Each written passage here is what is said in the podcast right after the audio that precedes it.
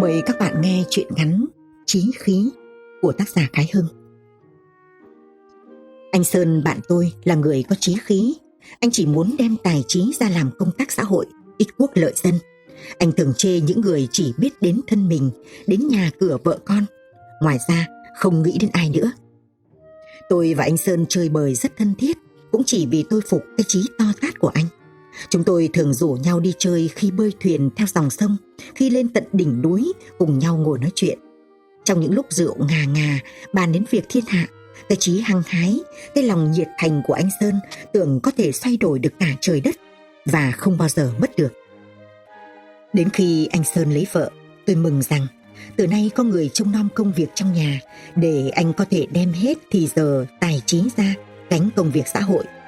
Tôi đến chơi anh, anh vui vẻ bảo với tôi rằng từ nay ta sẽ bắt đầu làm việc.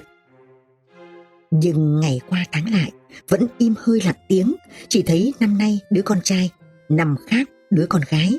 Mỗi lần tôi đến chơi, anh lại đem cháu ra khoe. Này nó biết đi, mai nó nói sõi, rồi kết luận. Chồng nó kháu quá anh gì. Còn cái trí nguyện xưa không thấy anh nhắc đến. Kịp đến hồi khởi lên vấn đề lập hiến của ông Quỳnh và thuyết trực trị của ông Vĩnh.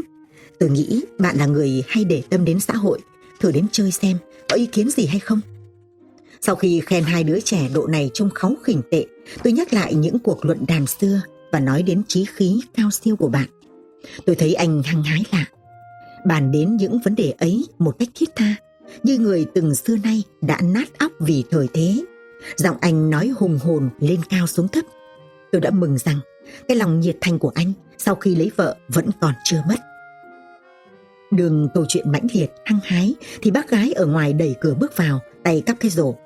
Anh Sơn thấy vợ ngưng lời nói, hai đứa trẻ đang chơi ở góc buồng, thấy mẹ chạy lại, níu lấy áo.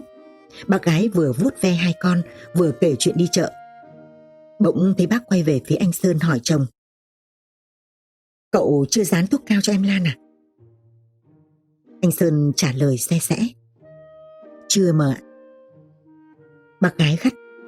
Có mỗi cái thế mà cũng quên. Thế từ nãy đến giờ cậu làm những gì? Tôi thấy vậy lấy làm lo hộ bạn, đứng dậy cáo từ bác gái rồi ra về.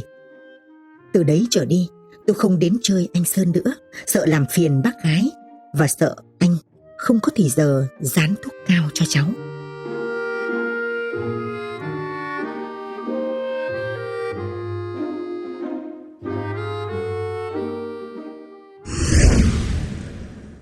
VTC Now.